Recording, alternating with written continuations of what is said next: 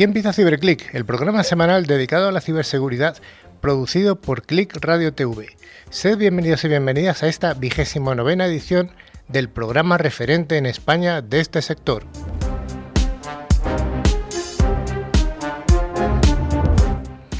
CiberClick lo realizamos un equipo de expertos profesionales de la seguridad informática, que es una de las áreas de las tecnologías de la información y de Internet de mayor crecimiento y de mayor demanda de expertos.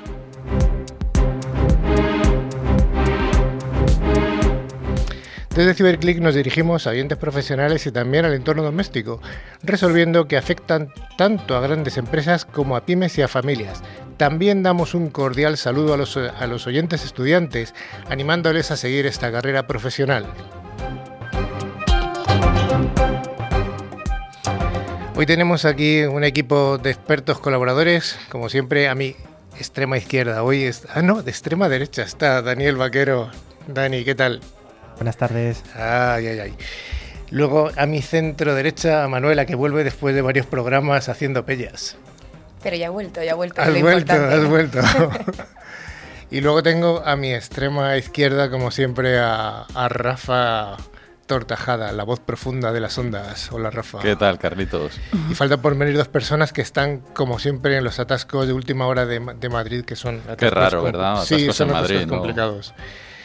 Bueno, y finalmente quien habla soy yo, que soy Carlos Lillo, y juntos vamos a estar con vosotros los 50 minutos aproximadamente que nos quedan. Y esperemos que estemos, que os demos lo que habéis venido a escuchar, que es noticias, información, un poquito siempre de, de, de, miedo que hay que echar a la gente, ¿no, Dani? ¿Hay que echarle miedo? No, no pero vamos a echar un buen rato. Vamos a echar es, un buen es de rato. lo que se trata. Y al final tenemos como, tendremos como siempre una entrevista a lo que siempre hemos prometido, a uno de los primeros espadas de España de, del mundo de la ciberseguridad. Bueno, ya sabéis que este programa tiene vocación bidireccional. Tenemos un buzón de correo al que nos podéis escribir que es info.ciberclick.es. Lo vamos a repetir otra vez. info.ciberclick.es. Con dosis latinas, Con ¿verdad? dosis latinas. Y acabado en CK. CK. CK. Y bueno, recordaros también que tenemos canales dedicados en nuestras redes sociales, como LinkedIn, como Facebook, donde vamos a ir publicando todos los contenidos y las noticias de interés a lo largo de toda la semana. Podéis consultar también nuestra fantástica web www.ciberclick.es. Con dosis latinas y acabado en CK. Efectivamente.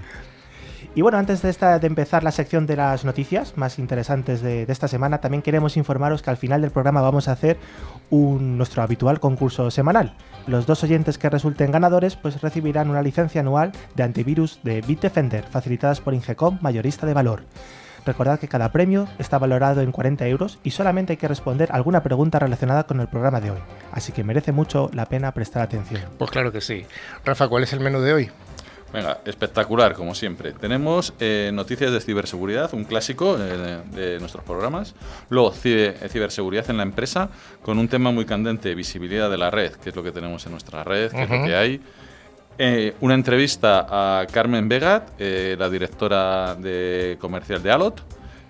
Y eh, finalmente nuestro concurso. El concurso del que ya ha comentado Dani, pues, los fantásticos regalos que tiene. Bueno, pues una vez visto el menú, vayamos al primero de los platos.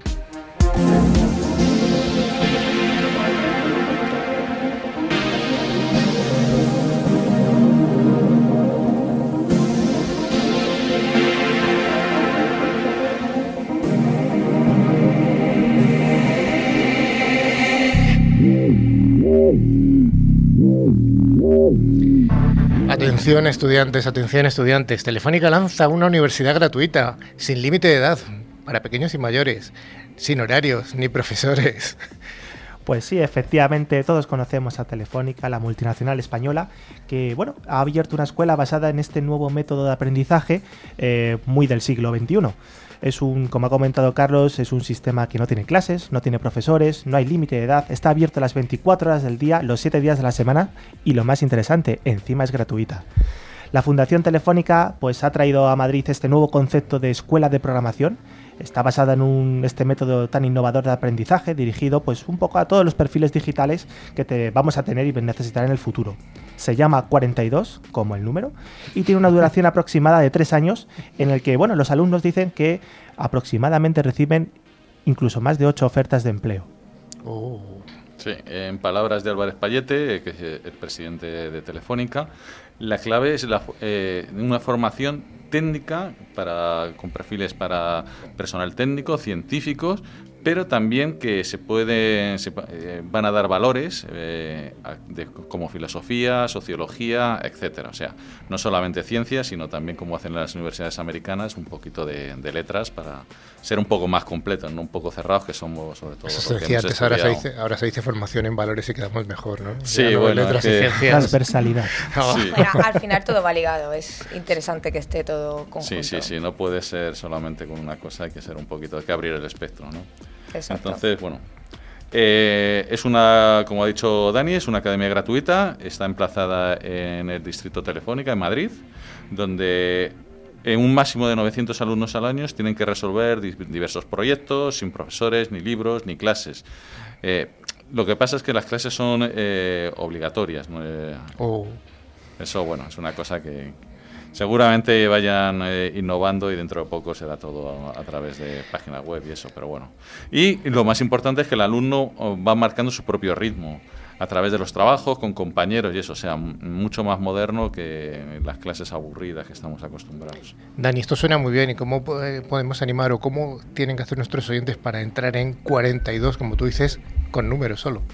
Bueno, el proceso de inscripción es súper sencillo. Ha empezado ya, va a empezar este mismo lunes y simplemente los alumnos tendrán que rellenar pues, los datos básicos, pasar una pequeña prueba online de memoria de unos 10 minutos. Hay un juego de lógica de un par de horas y simplemente esta es la barrera que tenemos que saltar para poder ya meternos en la piscina y ya que luego a posteriori pues tendremos una gincana un poco más complicada, habrá pruebas incluso de hasta 13 proyectos en los que tendremos que realizar un poco pues todas las pruebas que nos propongan en un plazo de 28 días, pero como veis es muy sencillo aplicar y apuntarse. Pinta bien, pinta bien. Bueno, la siguiente noticia nos vamos a, vamos a hablar ya de un organismo público, en este caso, que estamos hablando del INCIBE, que ha convocado el premio INISE a la mejor iniciativa de ciberseguridad para el curso escolar 2018-2019. Estamos ya acabando el curso, pero bueno, ahí estamos. Sí, eh, es un concurso eh, que se enmarca dentro del decimotercera edición del Encuentro Internacional de Seguridad de la Información. Esto se celebra en León, en el Palacio de Exposiciones, y va a ser los días 22 y 23 de octubre. Con este, eh, con este pre premio se pretende potenciar e impulsar el conocimiento y desarrollo de los proyectos de ciberseguridad, o sea, súper importante en, el mundo que nos estamos moviendo, e implantar en los centros escolares y educativos. Dani, ¿quién puede participar en este concurso? Bueno, estamos acostumbrados a que la ciberseguridad es algo más sesuda, quizás de entornos más avanzados, pero fijaros que estos premios, este concurso, puede presentarse cualquier centro escolar de primaria, secundaria, cualquier centro de formación profesional o bachillerato de toda España. La temática, bueno, pues tiene que ser iniciativas que están relacionadas con aspectos formativos, capacitivos o bien, o bueno, también por ejemplo preventivos, ¿no? Todos relacionados con el mundo, el marco de la ciberseguridad. Uh -huh. Eh, además, bueno, pues tiene como objetivo al final que desarrollemos esos alumnos, esas personas que se presenten, desarrollen competencias en ciberseguridad o que fomenten pues esas vocaciones científicas y tecnológicas. Bueno, pues también una, una, nueva iniciativa, una propuesta nueva que hacemos a nuestros oyentes, ya no solamente a los mayores, como tú decías, sino también a los pequeñitos. Sí, sí, desde luego. Ponga un, un antivirus o un firewall en su vida, un niño pequeñito. y además, al final, si, si, se aplica esta formación desde los primeros estadios de la educación, al final va a ser algo nativo para las personas y según vayan creciendo, eh, van a aplicar esas buenas prácticas, esos conocimientos de ciberseguridad a lo largo de toda su vida. Sí. Pues sí, evidentemente sí. Además, hay, no sé si habéis visto algunos en, en YouTube, eh, que hay cursos, por ejemplo, de Python para niños. Hay un compañero, Antonio, que, que lleva Python for Kids y eh, son iniciativas que yo creo que para empezar a aprender eh, todo lo que es temas de seguridad, todo el tema de programación, todo el tema, uh -huh. es bastante, bastante, bastante bueno. Vayamos a la, a la siguiente noticia que hace unos meses, hace, bueno, ya un año, ¿no? Un año y pico Más, ya. más de un año, Más, Oh. Oh, un año y medio, casi dos. Oh, oh, qué- qué Pero fue muy grande. Fue muy grande. Sí, Todos recordamos, toda la gente del sector recuerda Guanacray. exacto. Lo- ¿Por qué quieres llorar?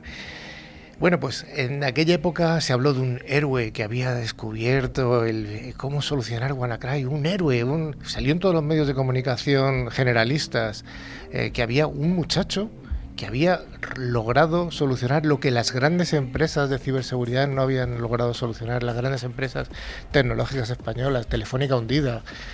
Bueno, pues vamos a ver qué pasa, Rafa. ¿Qué pasa con este muchacho? Sí, eh, Marco Hutchins, eh, que es eh, este, cha- este chaval que tú dices. Con Eh, nombre bueno, fácil de Exactamente, sí, sí. Además es que eh, cómo paró el ransomware fue una forma muy curiosa. Analizando el código vio que había un que separaba, eh, que preguntaba por un dominio que no existía. Entonces creó el dominio, pidió ese dominio y separó el ransomware. Fue Una Ujú. cosa así que dices, oye, súper sencillo, así es que al final las ideas más simples son las mejores. Entonces, bueno, pues eh, lo, que, lo que se ha visto ahora que fue Estados Unidos y le detuvieron y dice, joder, pues es un héroe, han detenido por ahí en Estados Unidos, ¿qué ha pasado? Bueno, pues ahora se ha sabido que y ha confesado que ha distribuido un malware que se encargaba de robar datos bancarios. O sea que no era todo tan bueno como parecía. Hombre, Bueno. haces una cosa buena y una cosa mala, al final, pues... Hay que compensar, ¿no? sí. Sí, sí, sí. sí. Nadie es ni todo malo ni todo bueno. Bueno, la verdad que Marcus ha confesado que estaba detrás del desarrollo y distribución de- del conocido virus Cronos, que bueno, pues era un troyano bancario que nos robaba las contraseñas de esas cuentas de- del banco y bueno, que estaba infectado en miles de ordenadores. ¿Esto por qué se ha dado a conocer? Pues básicamente pues porque Marcus está en un proceso judicial en el que le acusaban de más de 10 del- delitos relacionados con, con este virus, con Cronos, y parece que ha llegado con algún acuerdo, algún tipo de acuerdo con la fiscalía en el que, bueno, confieso, me rebajáis los delitos, en fin, veremos cómo queda la cosa. ya veremos cómo queda. Y bueno, pues otra noticia que nos habla también de los ordenadores infectados con malware. Este es muy curioso porque nos dice que hay un, un ordenador que está infectado con, con el malware más peligroso y que se ha vendido por un millón trescientos mil dólares. Buah, eso es un juguete. Es un vamos. juguete. Eso es total. ¿Quién no se puede comprar uno? Nadie. Estamos totalmente locos. Después de ver algunas esculturas que dices, si la gente paga por esto, pues ahora un ordenador con, lleno de virus, no sé. Estoy seguro que eh, más de un amigo dice, pues yo vendo el mío, porque vamos, este tiene de todo. No, no, no, no es el, no es, no es, No. no es Al la, le- No es la eso porque este, este ordenador eh, tiene los virus más peligrosos que hay en el planeta. Entonces, eh, esto es lo que le ha dado su valor. Bueno, apodado como persistencia del caos por los organizadores, este ordenador había sido infectado por una colección de virus, entre los que estaban So Big, Banemail, I Love You, My Doom, que es un gusano, Dark Tequila, que es un keylogger, Black Energy 2, que es un malware, WannaCry, ransomware. Claro, ¿y por qué es importante? Bueno, pues fijaros, en un mismo PC tenemos todos los virus más interesantes, los que han causado más estragos a lo largo de estos últimos años. Entonces, cualquier analista de seguridad, pues querría tenerlo para analizarlos, ver cómo funcionan, Oh. pasarle sus herramientas, en fin, divertirse. O sea que no solamente para tenerlo ahí y verlo, sino que es para sacarle chicha. Claro, ¿no? claro que sí. Ah. Exacto, la puja seguramente será por hackers. Desde luego. Y bueno, ya nos vamos con la última de las noticias y solamente tenemos que recordaros a toda nuestra audiencia que llega el CISO Day, el mayor evento de España para responsables de la ciberseguridad. Eh, por supuesto, atención a todo el mundo. Esto va a ser un evento, vamos, súper importante. Eh, va a haber responsables de ciberseguridad de las empresas más importantes, como Naturgy, Ferrovial, Orange, Codere, Fintonic. Eh, no sé, eso yo desde luego no me lo voy a perder, voy a estar ahí. Sí, bastante chulo porque al final estas, estas personas que trabajan en empresas de, de renombre pues, podrán contar sus casos de éxito. Entonces es muy interesante. Se va, se va a celebrar el próximo 12 de junio en el Palacio de la Prensa en Madrid. Y bueno, está organizado por Cybersecurity News, que ya lo dijimos hace un par de semanas. Y el objetivo es poner sobre la mesa pues, las, las problemáticas que se enfrentan estos responsables de la seguridad, los CISOs, los CIOs, y bueno, pues dar a conocer un poco esta, este día a día de, de estos, de estos personalidades en cada empresa, ¿no? Eh, además, también interesante para dar a conocer cuatro nuevas startups que van a poder presentar rápidamente en varios minutos su idea de negocio, cómo pueden escalar, cómo pueden venderse, qué, por qué son interesantes y bueno, encontrar también pues financiación, algún tipo de ronda interesante para ellos. Bueno, pues allí nos veremos los que estéis por Madrid tengáis el día disponible.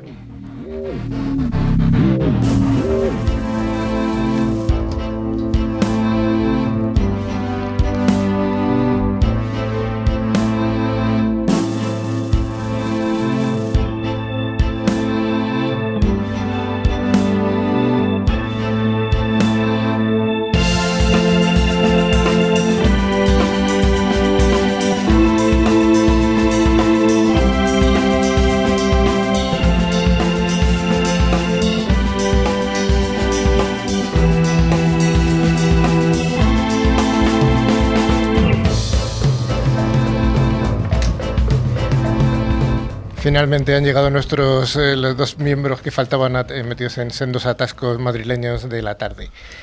Hola Carmen. Hola. Has llegado, has llegado bien. Eh, bueno, estoy aquí a tiempo, ¿no? entiendo que he superado los atascos de Madrid. Bueno, Sergio.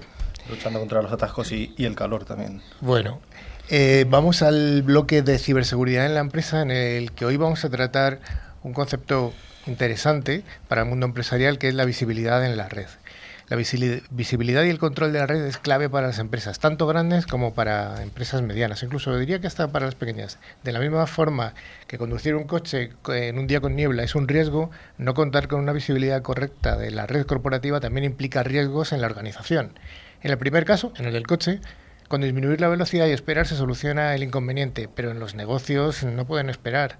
Lo que estamos encontrando en las empresas son redes cada vez más complejas que proporcionan acceso a un gran número de dispositivos que aumentan exponencialmente. Las soluciones de visibilidad y control deberían dar una respuesta adecuada a preguntas como ¿conozco el ancho de banda medio que consume cada aplicación en la salida de Internet? ¿Cuál es el consumo de los protocolos y aplicaciones más activos a lo largo del tiempo?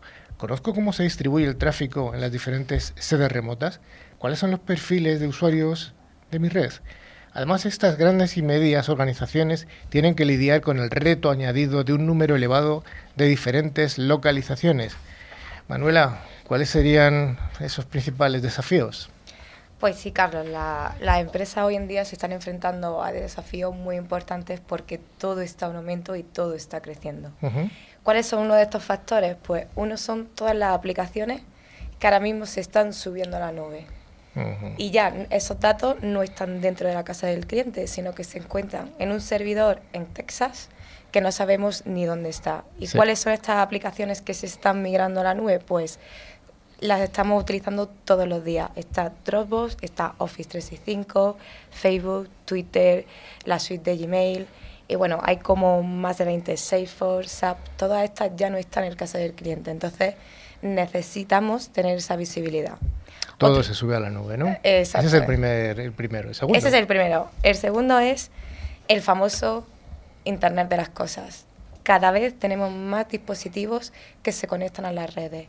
Incluso el trae tu dispositivo a nuestra red.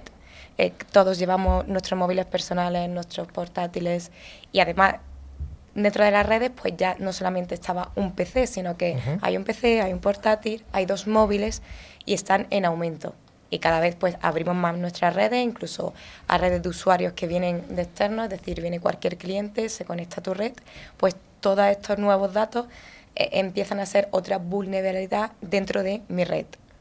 Ese sería otro de los casos. El siguiente es que además de que tenemos ese aumento de dispositivos, también tenemos un aumento de las sedes. Es decir, ya las grandes empresas no lo tienen todo centralizado en una sede, sino que tienen distintas localizaciones. Es decir, pueden tener un CP de Madrid, pueden tener en Valencia, pueden tener en Barcelona, y todos se tienen que gestionar de una forma eh, centralizada y gestionada. Ese es otro de los grandes desafíos. La dispersión de las sedes, ¿no? Exacto. Y el último y no menos importante es que nos estamos enfrentando sobre todo a un aumento de velocidad dentro de los data centers. Lo que antes eran megas, ahora se empiezan a hablar de gigas y ya empezamos a hablar de fibra 10G, ya incluso estamos encontrándonos en redes que las conexiones están ya en 40 y en 100 gigas. Entonces, este aumento pues también es otro de los factores por los cuales necesitamos esa visibilidad. Está claro. Exacto. Y, y, bueno, hay una frase que a mí me gusta mucho utilizar y la utilizaba el señor Arthur Nielsen, que era un famoso de los años 50 que se dedicaba a hacer todo el análisis de datos de, de la audiencia que había en esa época en Estados Unidos. Y él decía esta frase, que el precio de la luz es menor que el precio de la oscuridad. Y esto si lo analizamos un poco, es decir, todas las empresas que no sepan qué es lo que realmente está pasando en su red, seguramente tendrán unos gastos asociados a esa oscuridad. Y entonces realmente esa es la traducción de la frase. Y bueno, y para esta visibilidad dentro de la red empezamos a hablar de diversas herramientas que son las que nos van a dar esta, esta visibilidad, como estamos hablando. Y hay que hablar, empezar a hablar, por ejemplo, de herramientas como el DPI, que son lo que permiten dar en un entorno pues la mayor visibilidad para que la red funcione adecuadamente. Y sobre todo, lo que tenemos que tener en cuenta es que esta visibilidad tiene que estar totalmente alineada con mi negocio. Sergio, ¿qué nos puedes contar de los conceptos estos de DPI y la calidad de la experiencia del usuario? Sí, pues eh, la DPI, que es lo que ha comentado Manuela, eh, son las siglas de Deep Packet Inspection o Inspección Profunda de Paquetes.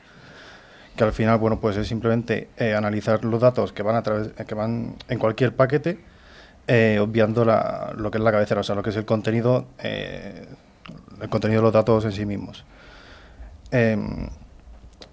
Eh, bueno, así pues eh, podemos eh, ver pues si hay si hay virus, si, si, es un spam, si es un malware. Y es uno de los principales puntos en, el tema de la visibilidad de la, red. Además, la, la, calidad de la experiencia del usuario es un, es un aspecto muy importante en redes así pues muy masificadas.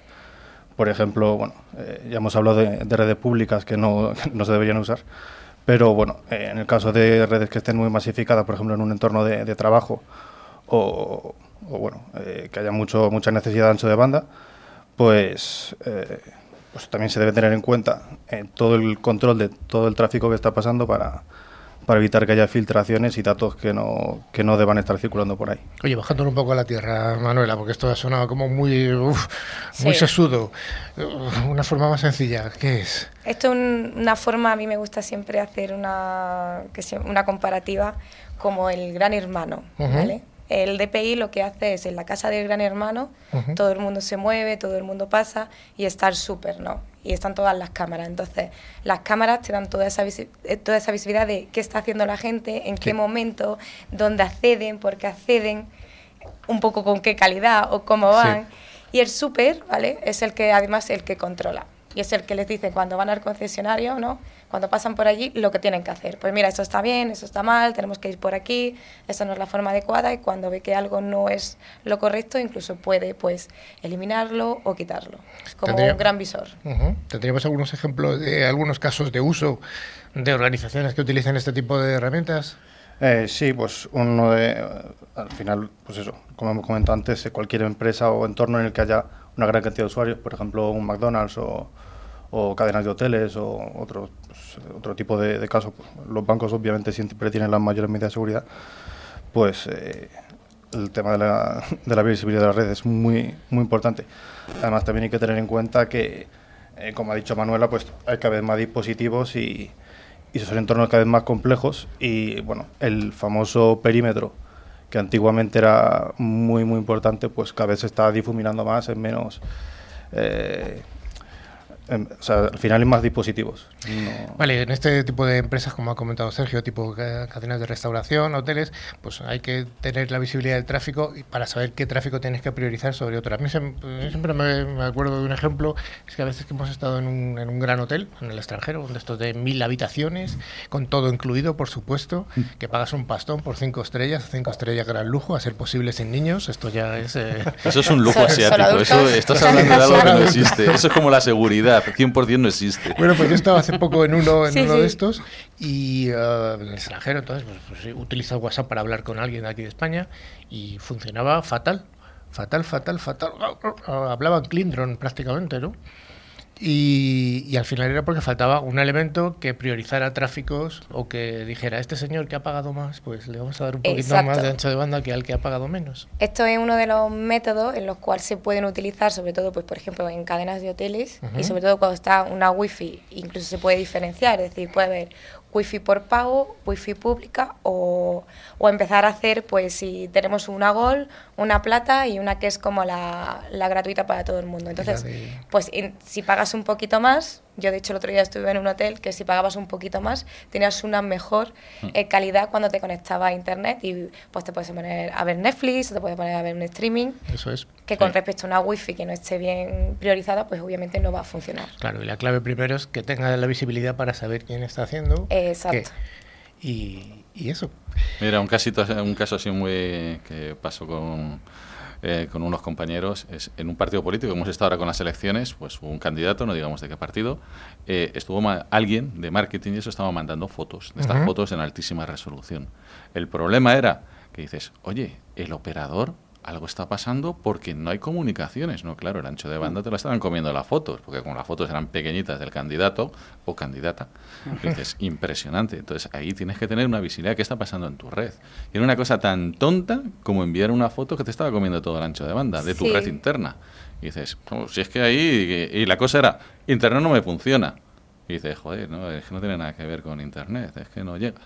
Exacto yo conozco un caso de éxito que es muy similar y es que después de realizar la, la cena de Navidad de la empresa, hicieron, hicieron todas las fotos y las subieron al Drive. Entonces mandaron un mail en el cual se envió a las 10 de la mañana, estaba toda la empresa y toda la empresa abrió ese Drive. Pues todo el mundo se estaba intentando descargar 8 gigas. ¿Qué pasa? que todo el mundo se quedó sin red en una empresa. Eso, eso es fundamental. Si tenemos visibilidad de qué está pasando en nuestra red, podemos asegurar esa calidad de servicio. Entonces, pensad, por ejemplo, en las comunicaciones de voz que van sobre IP, que van en las redes. No, tú estás hablando por teléfono y te sienta muy mal que haya cortes, que no, que no sea la comunicación fluida. Si estamos, tenemos esa visibilidad, podemos asegurar que ese tipo de tráfico tenga prioridad, por ejemplo, sobre la descarga de las fotos de la cena de Navidad. y de esa manera el, usuario va a tener una mejor experiencia y un usuario contento pues va a trabajar mucho más. Y el usuario que quiere ver Netflix fuera también no le gusta que vaya así a, trompicones, no le gusta. Oye, y en el mundo de los, de los MSPs, de los proveedores de servicios, eh, ¿por qué es importante este tipo de soluciones que dan visibilidad y control de tráfico? Pues eh, justamente en estos nuevos clientes es donde más importante es, porque ellos son los que dan ese servicio a sus clientes. Entonces, si no son capaces de detectar cualquier problemática en tiempo real, obviamente van a perder el servicio que están dando a ese cliente. Si nosotros somos los proveedores de servicio o, los que manejan ese servicio y tienen un problema y no sé dónde está ese problema.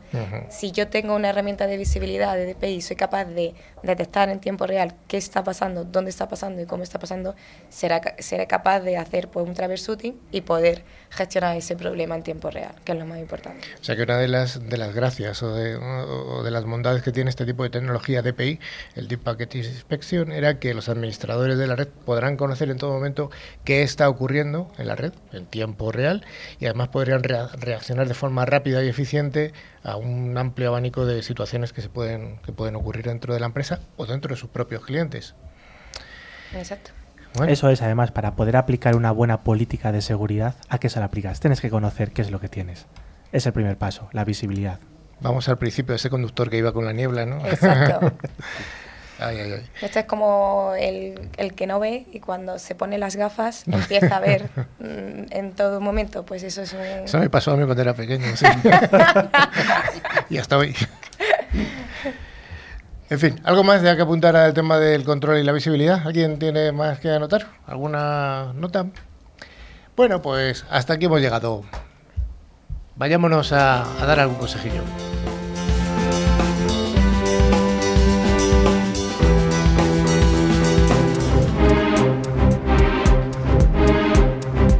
La ciberseguridad, sus noticias, novedades y mercado son analizados semanalmente por los expertos que presentan CiberClick.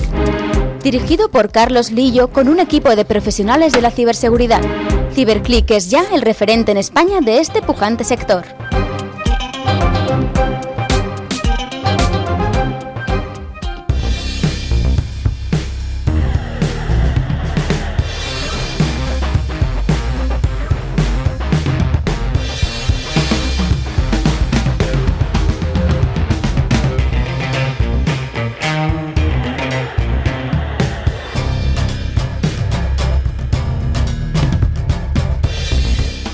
Bueno, gracias por seguir ahí. Vamos a continuar con CiberClick, el programa de referencia en España de la ciberseguridad, como siempre decimos al principio.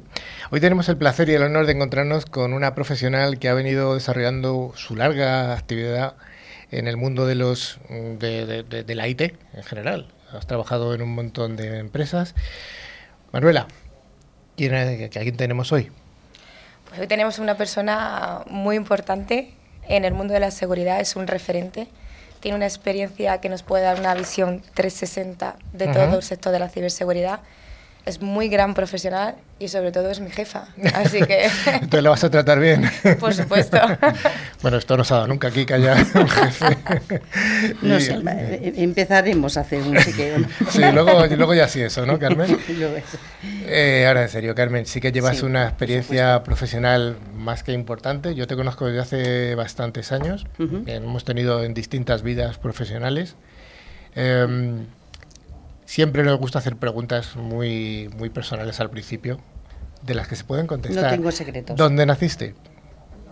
Eh, nací en León, en, León, en un pueblo muy pequeñito que todavía sigue siendo mi referencia. ¿Y sigue siendo pequeño? Sobre el que sigue siendo tan pequeño como que tiene cuatro habitantes, pero tengo mis 16 colmenas, sí, ya que estamos en lo personal, y porque es mi, mi hobby, las abejas, que creo que además son fundamentales para que a todos nosotros nos permita seguir eh, haciendo este ecosistema. ¿Es verdad lo que se está comentando, hablando de abejas, que están disminuyendo un montón la población Absolutamente, y es una pena, pero bueno, no, no creo, si, si me preguntas eso, eh, cambiamos completamente la, el, tono de la, de la presentación que entendía que era tecnológica, porque me, estás abriendo la, la, la, posibilidad de, de, aprovecho el eslogan, para deciros que efectivamente estamos perdiendo muchas abejas y son fundamentales para nuestra subsistencia como seres humanos y como ecosistema,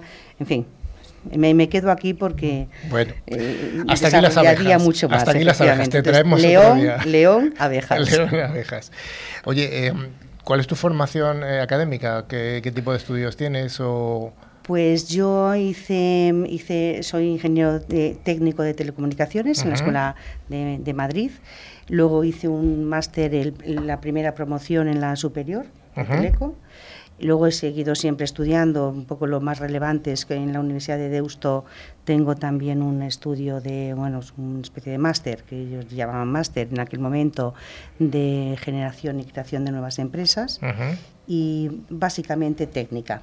O sea, esa es mi, background. Y luego, mm, ¿siempre has trabajado en el mundo de los proveedores y no en el de los clientes?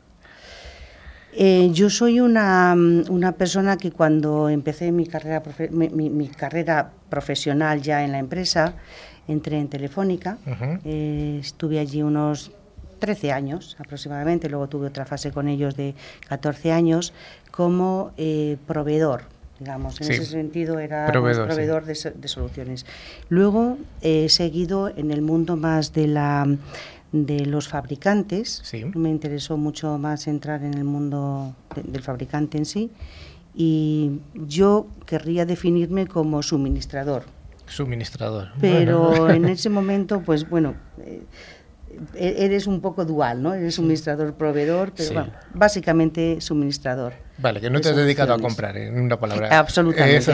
Y además me parece una, una tarea dificilísima, ¿eh? el, del comprador. No me atrevería nunca. Quizás es por eso que no me, no me he metido en ese. ¿Y ahora dónde estás metida? ¿En qué fregado? Pues ahora sigo en el mundo del, del fabricante. Siempre insisto, me ha, me ha interesado muchísimo porque sigo creyendo que son los que están decidiendo qué hacer con los retos del futuro. Em, y, por lo tanto son, son la entidad, y no hablo solo de ALOT, sino en general, las entidades que están desarrollando aquello que la demanda de la sociedad nos está pidiendo, y para mí es súper respetable porque es para mí súper difícil, por otra parte, eh, que, seas un fabricante, un proveedor de soluciones, sea lo que sea. En nuestro entorno es más el de seguridad, pero sea el que sea, eh, que sean capaces de desarrollar las, cabezas más pensantes o los, los, más intelectuales en ese sentido. en, proveer lo que la, la, demanda de la sociedad está pidiendo, tecnológicamente hablando, y sigo en ese sector, en ese sentido, en ALOT. Y contentísima, porque me parece... Descríbeme un poco, dame un poco alguna pincelada histórica de qué es ALOT. No todos nuestros oyentes eh, son del mundo de la ciberseguridad, con lo cual eh, ALOT, a los que nos estén escuchando, se escribe con dos L's. Sería en español AYOT. Sí, o a los que somos eh, ingleses españoles, el ALOT. ALOT, vale. pues ALOT es una, una, compañía que, aunque nos identifiquemos como en la parte de seguridad, o típicamente en ese sector, es una compañía que lo que pretende es dar visibilidad y control a lo que está pasando en mi red. Lo decía antes muy bien Manuela. Eh, ya no se trata solo de que seamos capaces de dar una contraorden a mis atacantes, que es lo que estamos haciendo o que hay muchos otros proveedores que están haciendo históricamente, es eh, que a, nuestros responsables de redes, de, clientes, les demos visibilidad y control para que sepan actuar en cuanto a, lo que está pasando en su red. Y esa visibilidad y ese control es lo que significa LOT. Si lo tuvierais que identificar en una única palabra, es damos la luz en una habitación oscura. ¿Dónde se origina ¿De dónde está eh, su cuartel general? Somos una empresa israelí. Em, eh, en ese sentido tiene el factor positivo de ser muy muy controladores de, lo que hacemos y muy muy muy asegurando mucho lo que lo que damos muy, muy serios en ese en ese aspecto. Estamos por lo tanto en Tel Aviv es nuestra nuestra sede y, con sedes en todo el mundo. O sea en ese sentido eh, como unos buenos israelíes nos desplazamos por todo el mundo y, está está desplegado. Y tu ámbito de responsabilidad cuál es dentro de Alot yo soy la responsable de Iberia de empresas ¿De España a Portugal? De España, sí, Iberia es España y Portugal para nosotros. y, bueno, pues ahí estamos en la, en la parte de empresas. Alot también tiene una parte muy importante en operador. En los operadores, ¿sí? eh, me responsabilizo de la parte de empresas. Bueno, o sea, por un lado tenemos el mercado empresarial y por otro lado el mercado de operadores, que estarían los grandes operadores Vodafone, Telefónica, Orange, mm, este todos los operadores más importantes. De hecho, el portafolio es común. Simplemente la distribución comercial es pues por, eh, por el diferente trato que necesitan eh, nuestros clientes. Un operador eh, necesita un trato diferente de una empresa, pero a nivel puramente comercial, a nivel de portafolio, el, portafolio es común. Porque las necesidades serán prácticamente las mismas en una empresa como Vodafone que en una empresa como, como el Corte Inglés, por decir así dos, o eh, parecidas. Parecidas, o sea, todos tienen necesidad de control, todos tienen necesidad de visibilidad, todos tienen ataques, todos tienen unos clientes a los que proveer soluciones y servicios. Entonces, eh, la respuesta es sí pero tiene muchos matices que no, dejan de ser importantes y por eso nuestra empresa tiene diferentes verticales a nivel comercial. Aunque lo has apuntado un poco, ¿cuáles son, muy a alto nivel, cuáles son las soluciones que da Alot al mercado? Em, sin entrar en el detalle técnico, obviamente, em, nos identificamos en tres grandes bloques y van por este orden, visibilidad, control y seguridad. Visibilidad, control y seguridad. Si no somos capaces de ver, no somos capaces de controlar y solo controlando somos capaces de securizar. Esa es, eso es lo que sería ALOT en tres palabras, muy simples. ¿Quién es el comprador de tecnología de ALOT? ¿El CIO, el CISO, el responsable de sistemas, el de comunicaciones? Mm, eh, pues me, estás preguntando el mayor reto comercial nuestro en cuanto a cómo posicionarnos, porque te podría decir de una forma muy simple que todos. ¿Y por qué? Porque todos ellos necesitan visibilidad. Eh, no, solo se trata de que al CISO le demos una capacidad de tener un análisis forénsico, una capacidad de defensa sobre lo que le está pasando en su red a nivel interna, eh, que también, obviamente, pero también que al CEO le demos posibilidades de tomar las decisiones estratégicas eh, con la mayor información posible para que esa decisión sea la correcta. Oye, qué verticales? hablamos de todo en todos los aspectos. O sea, ya me has dicho que a todos los a todos los responsables de una organización. Y ahora te pregunto sobre si hay algún sector o, vertical concreto dentro del mundo empresarial al que os dirigís con mayor facilidad que otros. Eh, sigues haciéndome preguntas bastante complicadas por responder porque podría responderte igual que el anterior, a todos, eh, no quiero ser ambigua. Eh, el, primer sector que a nosotros nos está demandando esta solución, porque quiero darles un guiño en ese sentido y es que están más avanzados en el aspecto de seguridad, es el sector de administración pública pese a que pensemos que son los más, eh, digamos, relajados en, la evolución, no lo es así. Entonces, en la administración pública tenemos nuestros mayores clientes, pero eso no quiere decir que el, resto de verticales de finanzas, eh, alimentación, retail, hoteles, no lo, no lo sigan necesitando. Pero si tuviera que elegir uno, en la administración. qué curioso. Oye, y en cuanto a tamaño de empresas, mm, grandes, muy grandes, medianas, pequeñas, ¿colocáis alguna barrera donde decir, este es nuestro entry level o, no? ¿No existe? Em, vamos a, gran sector, o sea, a gran empresa. A gran empresa.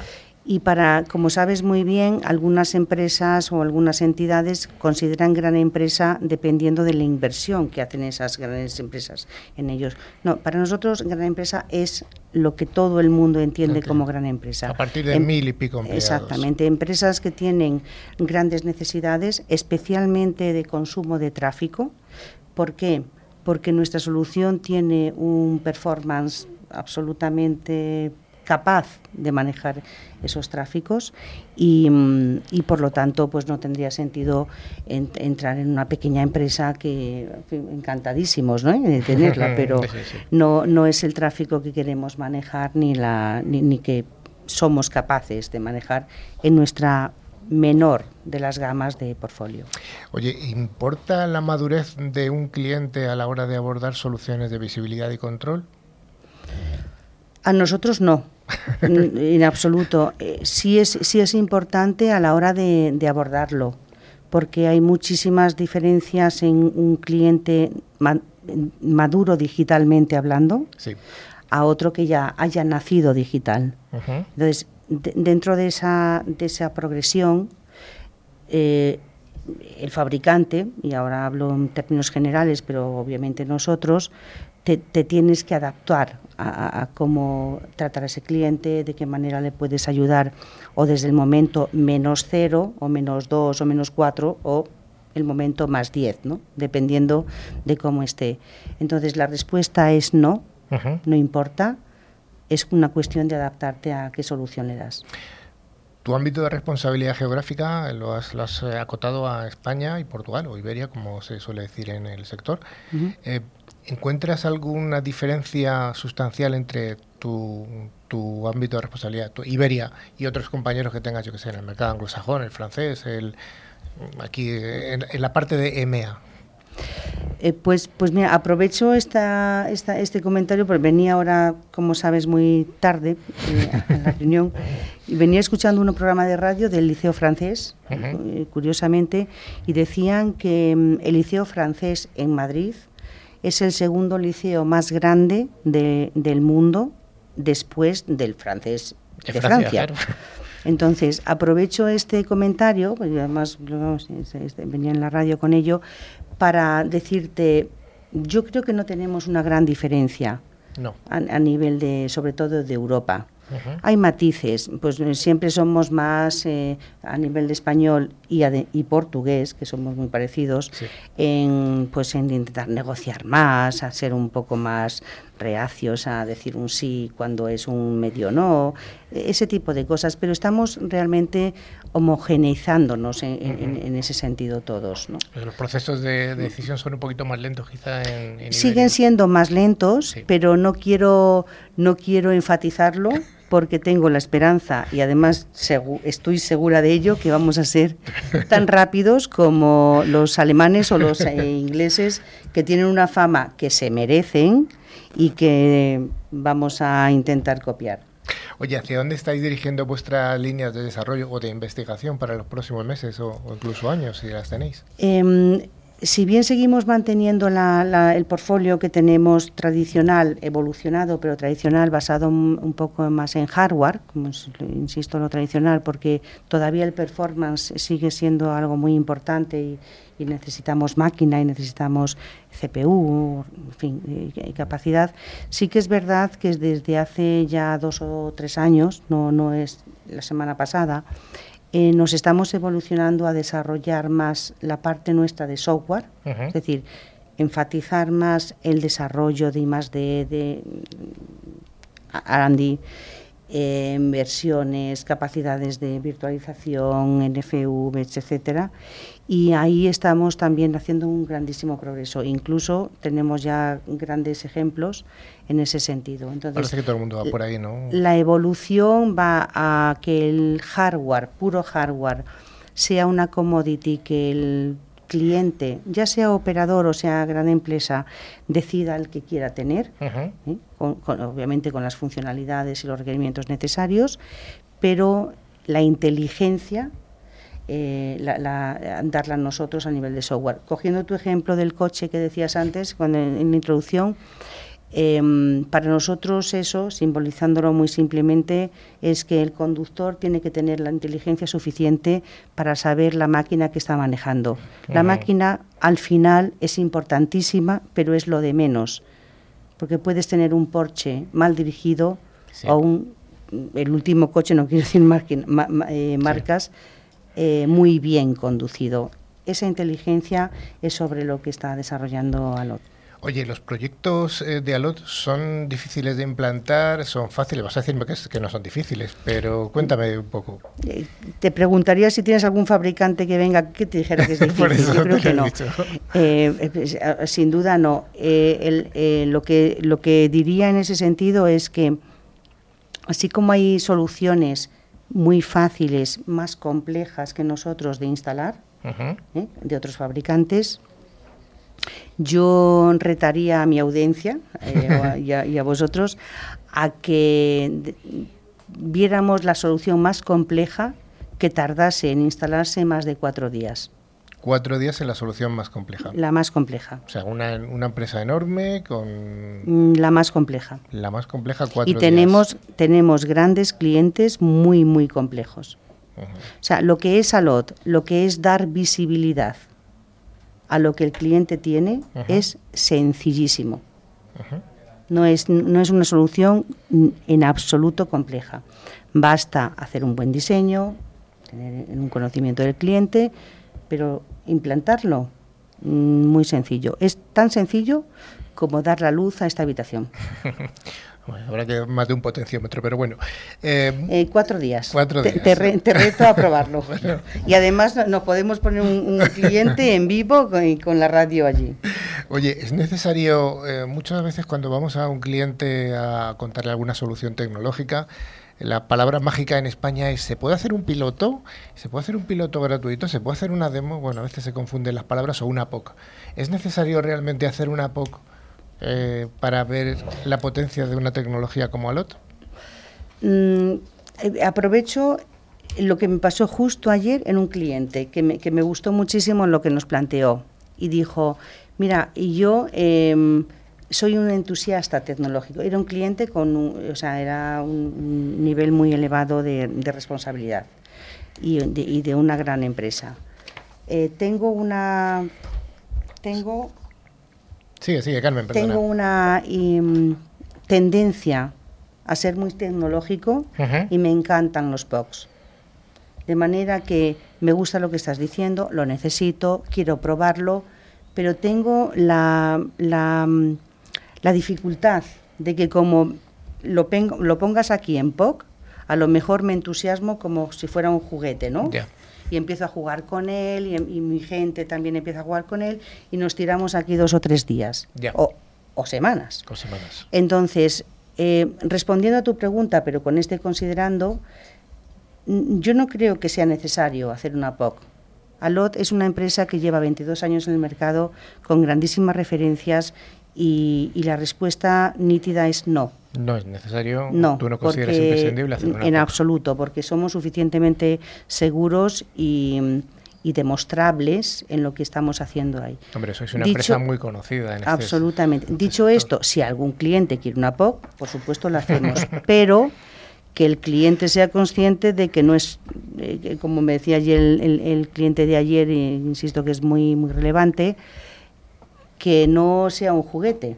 ¿eh? Porque ellos mismos, dada la potencialidad de lo que tenemos en la solución, pueden entusiasmarse porque eh, cuando en un cliente le das visibilidad es como cuando a la gente joven usa Juego de Tronos, que le encanta verlo y además repetir el capítulo porque les entusiasma y a lo mejor no es necesario. Entonces, mi respuesta es no, si, no es necesario, pero si el cliente lo quiere, sí. Y la última pregunta, yo creo que está clarísimo que va a ser que no. O sea, ¿esto es caro? Eh, no es barato. no es barato. No es barato. No vendemos una solución por precio. Mi respuesta no es no rotundo, no es barato, pero os preguntaría qué compráis barato que valga la pena. Esa es, esa es mi, respuesta a tu pregunta. Si sois una empresa que lleva 22 años trabajando con un producto, que es un producto bueno y que no es barato, es que evidentemente da un resultado. Claro, o sea, no, no, es una, no, es una opción como otros, y por supuesto no voy a decir competencia aquí, eh, que en, el que a veces nos ganan, también eso lo, tengo que reconocer, precisamente por lo barato. Nosotros no somos baratos, pero si me permites acabar con la frase que me decía mi abuela, y siempre como en León, pues me gusta volver al pueblo y volver a, mis abejas, siempre decía que el dinero del pobre va dos veces al mercado. Entonces, eso em, es, es muy importante matizarlo. Alot no es una solución barata pero es una solución que en, el valor añadido que da no se puede considerar cara. Muy bien. Pues voy a acabar con una pregunta que tengo una curiosidad tremenda. ¿Cuántas abejas caben en un panal? Ah, pues mira, depende del panal. En, el caso de los míos, hay 90.000. 90.000, o sea que tienes, ¿cuántos? Tengo 16, pues, 16 por 90.000. Hay otras, otros, otros panales que tienen solo 40.000. 90.000 Las con mías, que son de León, pues son las... 90.000 con una sola abeja reina. Sí, claro, claro. En, un, en, una colmena no puede haber más de una abeja reina. De hecho, si hay dos, una, una de ellas le echa, echa la otra. Te, he dicho que no me hables este tema porque... ¿Alguna pregunta más sobre la apicultura por aquí? ¿Nadie más? Bueno, pues muchas gracias, Carmen. Muchísimas gracias a vosotros. Muchísimas gracias.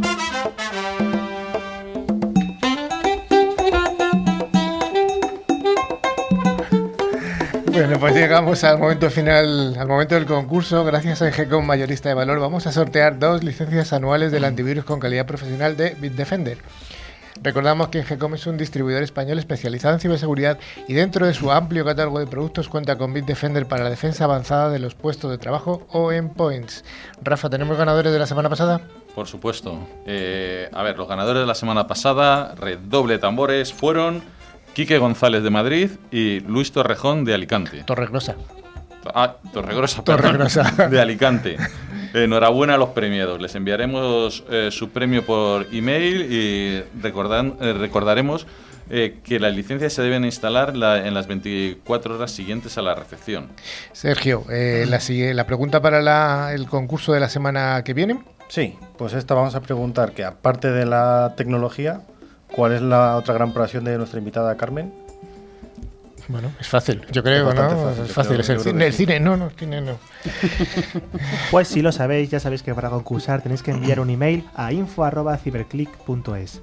Tenéis que indicar vuestro nombre, dirección y teléfono contestando a la siguiente pregunta. Sergio, ¿cuál era la pregunta? Eh, ¿Cuál es la principal pasión de nuestra invitada, que no es la tecnología? De todas las respuestas que recibamos correctas, pues sortearemos dos ganadores, admitiéndose respuestas hasta el 13 de junio de este año. También os recordamos, como siempre, que queremos también que, participéis, que nos enviéis cualquier sugerencia o duda que tengáis en nuestro email, que es info.ciberclick.es, hay que recordarlo por si acaso, y que tenemos nuestras páginas abiertas de LinkedIn y Facebook, donde publicamos siempre noticias, avances o, bueno, eh, cosillas de, de interés del mundo de la seguridad. Y además, si queréis repetir este fantástico programa que hemos realizado, podéis escuchar el podcast, tanto de este como de los programas anteriores, a través de las plataformas de iVoox, Google Podcast o Spotify, si buscáis por la palabra clave Ciberclick, con doble I latina. Y acabado en CK. bueno, estimada audiencia, hasta aquí ha llegado Ciberclick. Esperamos haber cumplido nuestra parte del contrato y que el programa haya cumplido todas vuestras expectativas. Damos un cordial eh, saludo a, toda la audiencia que se ha incorporado esta semana a través de un montón de emisoras de FM de, toda España. Un abrazo a todos y a todas y hasta la siguiente edición. Hasta luego, Dani. Adiós. Adiós, Manuela. Hasta luego. Hasta luego, Carmen. Muchas gracias. Sergio, hasta luego. Hasta luego. Adiós, Rafa. Hasta la próxima semana. Adiós. Thank you.